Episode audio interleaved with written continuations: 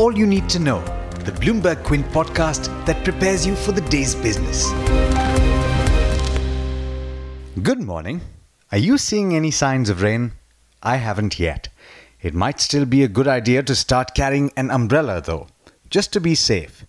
You're listening to the daily morning update from Bloomberg Quint, and I'm Alex Matthew. Today is the 4th of June. The Reserve Bank of India will not approve SR Batliboi and Co LLP, which is a local chartered accountancy firm affiliated with EY, for carrying out statutory audits of commercial banks for a year starting April 1. This after the RBI found certain lapses in an audit assignment carried out by the firm, according to a statement on the regulator's website. The Reserve Bank of India appointed Committee on Digital Payments has recommended that the regulator consider reducing the interchange on card transactions by 15 basis points to boost electronic and digital payments in India. The committee, as part of its recommendations, has also suggested that the government could consider subsidizing the merchant discount rate or fee that merchants need to pay for card transactions at their outlets. There's a lot of news on banks today. Fitch Ratings has downgraded ICICI Bank and Axis Bank as it sees continuing stress in India's banking system. Both the private sector banks now bear an issuer rating of BB+, which is down from the previous BBB-. Triple B is usually considered the base for investment grade companies, with everything below falling into speculative territory, according to the ratings scale of the rating agency. And the last piece of news on the banking space is that the RBI has said that over 6,800 cases of bank fraud involving an unprecedented 71,500 crore rupees were reported in 2018 19 the amount involved has nearly doubled from the previous year. L&T plans to sell up to 40.34 lakh shares or 3.9% in L&T Technology Services through an offer for sale. The floor price for the sale has been set at 1650 rupees per share, a discount of about 4% to the current market price. In international news, news of a probe into anti competition activity by major US tech companies spooked investors on Monday.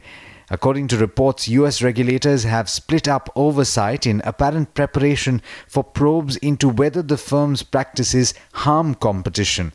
The FTC will look at Facebook and Amazon, and the DOJ examines Google. The Justice Department will also oversee Apple, according to a Reuters report. Google parent Alphabet fell to a five month low and Facebook plummeted 7.5%, the most since July. Amazon and Apple also declined. Not surprising then that the tech heavy Nasdaq declined 1.6% in yesterday's session. The Dow ended flat while the S&P 500 declined 0.3%. Meanwhile, the bond rally marched on in the US with the 10 year Treasury yields falling to their lowest level since September 2017. The dollar lost ground against all its G10 peers after James Bullard became the first Fed board member to publicly call for a rate cut amid the ongoing trade war. US President Donald Trump is in the UK for a state visit where he said that a trade deal was possible once Britain gets rid of its shackles by leaving the European Union. The president met Queen Elizabeth at Buckingham Palace with protesters outside. He also took time to call London Mayor Sadiq Khan a stone cold loser. Saudi Arabia's energy minister Khalid Al Falih has said that the recent volatility in crude oil prices is unwarranted and predicted allied crude producers would continue efforts to avoid an oversupply for the rest of the year. Al Falih's assurance hasn't seemed to calm traders, though, who are worried that simmering trade disputes will affect the economic growth that underpins oil demand. Brent is currently trading just above the $61 per barrel mark, whereas just last month it was trading above the $70 per barrel mark. Asian shares are currently trading mixed and are apparently searching for direction. Perhaps that will be provided when China starts trading.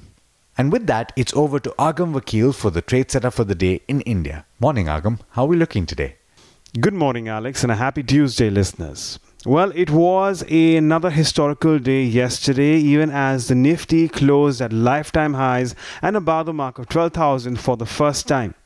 And what has been typical of late of Indian markets is that while they do start on a very subdued note, we do eventually end up seeing some very sharp move for the indices. Is the case or could be likely today with the SGX Nifty futures indicating a very quiet opening.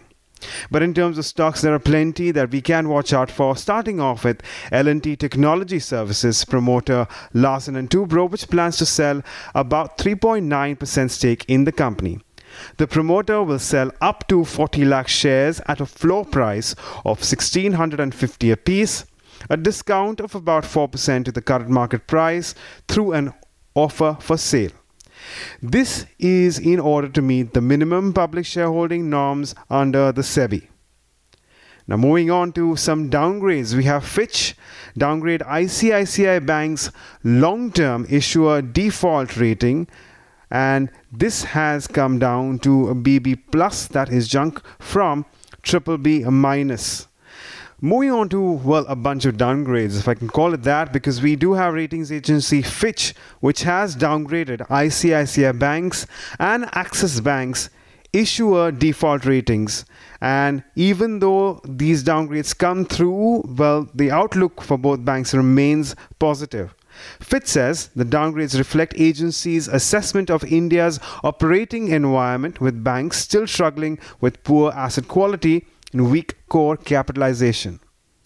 Moving on to Dr. Reddy's Laboratories, well, it's to relaunch its Zenatane capsules in the US market and GE Power has been awarded contract worth 738 crores by NTPC joint venture for engineering work on a full turnkey basis. Moving on to a bunch of brokerages which have announced their verdict for the Indian autos and the kind of volumes that we've seen. We have UBS, which maintains the demand softness has continued, the two wheelers demand remaining sluggish. Passenger vehicles and tractor volumes have also slumped, and truck volumes have remained weak except for Ashok Leyland, where volumes were relatively better. Nomura, on the other hand, is positively surprised when it comes to passenger vehicle segment, while all other segments have disappointed. Now, these are just some of the stocks and sectors that you can watch out for as we move into trade today. But don't forget to go through our morning edition of All You Need to Know only on BloombergQuint.com. Thanks, Agam. That's all we have for you on this podcast, but as always, there's a lot more on the website, so do check it out. That's BloombergQuint.com. This is Alex Matthews signing off. Have a lovely day.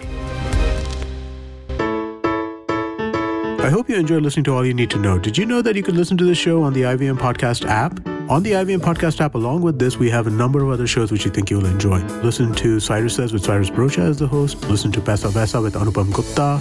The Scene and the Unseen with Amit Varma or Shunya One hosted by Shiladitya Mukhopadhyay and myself. Check out the IVM Podcast app to get more talk content that you will enjoy.